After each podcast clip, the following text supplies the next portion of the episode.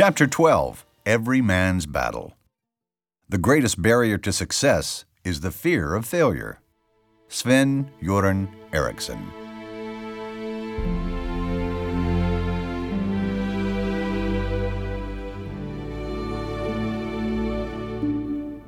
Many issues are robbing men of their manhood today, but none is more widespread and detrimental than sexual immorality. Think of what our sons are exposed to as they grow up. The culture is saturated with sexual images on television, in movies, on the internet, on their phones, everywhere they look. Most boys see hardcore pornography by the age of 10, and many become addicted to online pornography as teenagers. It isn't a matter of wondering if they'll see pornography, it's more of a question of how much they've seen and how they should respond. In thousands of ways, they are told that the mark of a real man is his sexual experience. Is it any wonder they grow up with a warped perspective of their sexuality? That they carry those views into their 20s and 30s and ultimately into their marriages? that their sexual experimentation eventually impacts and undermines their marriages?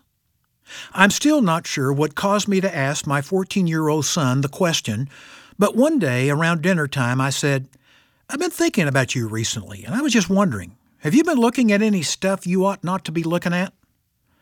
He knew exactly what I was asking. He looked at me as if I were omnipresent and said, well, as a matter of fact, today at lunch, as I was eating my sandwich in the classroom, a couple of guys brought a Playboy magazine into the room and asked me if I wanted to look at it. I tried to be calm and asked, So what did you do? He responded, I wrapped up my sandwich and just walked out of the room. At that point, I broke into a huge grin and shouted, Yes, as though my son had just scored in the Super Bowl. In fact, he had. In our culture, we can't afford to forsake our sons to sort through this complex issue alone. If you had to face it alone as a teenager, I'm truly sorry. You know how destructive this issue can be. I urge you to let your experiences motivate you to protect your son from those entanglements. Join him in the battle. Step into his life. Help him. To do that, you'll need to step up and out of the issues in your life that are like quicksand.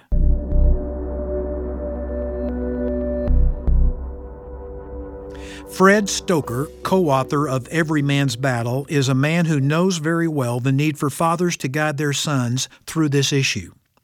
He's also a man who learned that sometimes the most courageous thing a man can do is simply open a door.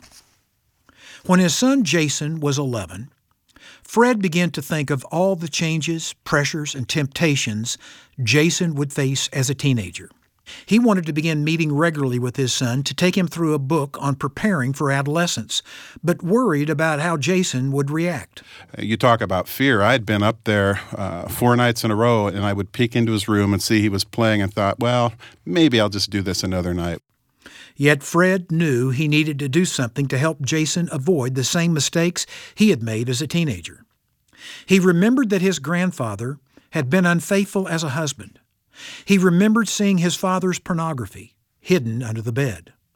He remembered reading a letter his father was writing to a mistress.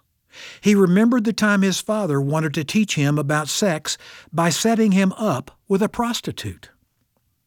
Despite his repeated vows not to follow in his father's footsteps, Fred couldn't live up to those ideals.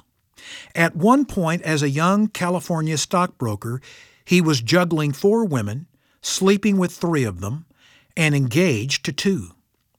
Miraculously, God lifted him from his sex infested lifestyle and eventually brought him into a relationship with a godly woman who became his wife and settled him into the role of a husband and father.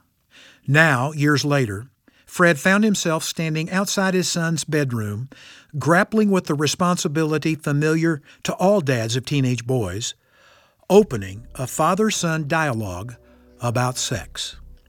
He didn't exactly know how to do it, But he couldn't shake the conviction that it was time to, in his words, put a stop to this corruption in the family tree. I had to do it. Finally, tired of acting like a wimp, he knocked on Jason's door.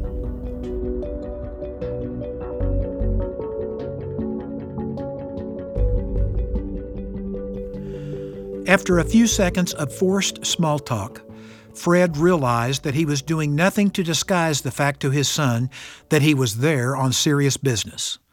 So, taking a deep breath, knowing that he was in too far to back down, he tossed aside his fears and just started talking, straight from the heart um, son, you're, you're about ready to enter a time of life that uh, is going to be different. Um, you know, it may be a time where you're going to start listening to your friends more. It's going to be a time where girls are going to start looking a little bit different to you. It's going to be totally new. And he said, Oh, yeah, I've heard of that time. It's called puberty, right? Fred laughed. Uh, you know, I said, "Well, you know, son, it's it's actually puberty," and I said, "That's exactly right." What he went on to say it would be a little hard to understand sometimes. He didn't want Jason to figure this thing out all by himself or to piece it together from what he had heard from his friends. He wanted to begin meeting with Jason to talk about it together and read the Bible together and pray for God's help to handle what was ahead. And I really was expecting him to to kind of step back and just go, oh man, another one of dad's plans. But an interesting thing happened and it just shocked me. And uh, I remember the moment, I'll remember it to my grave. He said, Dad, I really think it's, it's a good time for us to be going through this right now. and I was shocked. I, I, at first, I was speechless. And I said, Well, son, uh, why? And he said, Well, I've been scared lately. And I, I come from a very simple background, a very peaceful home, and I'm going, what in the world would my son be scared of? And I said, son, what are you scared of? And he said, well, I've been, I've been uh, having a tough time saying no to my friends lately, and I, I don't understand it, and I've just been scared that I can't say no. And I, I, I remember the tears came to my eyes because I had stumbled onto something um, that I had no way of knowing, but you know, my son was needing me. He needed to hear from me. That began a new chapter in their relationship as Fred began helping Jason understand how to trust God through the issues he was going to face during adolescence. Fred wonders what would have happened if he hadn't gone into Jason's room that night. If I hadn't gone in and asked that question, I don't think he would have ever said that to me. He would have just sat there scared, not knowing really what to do. As fathers, we face many moments like the one Fred experienced standing in the hallway outside his son's bedroom. Moments that call for 20 heroic seconds when we must set aside our fears and step up and step in. Remember Red Erwin's story in chapter 1? This is the courage required on the hidden battlefield of the home. Without this courage, we abandon our sons to fight alone. Now, let me ask you a question Do you want that happening on your watch as a dad?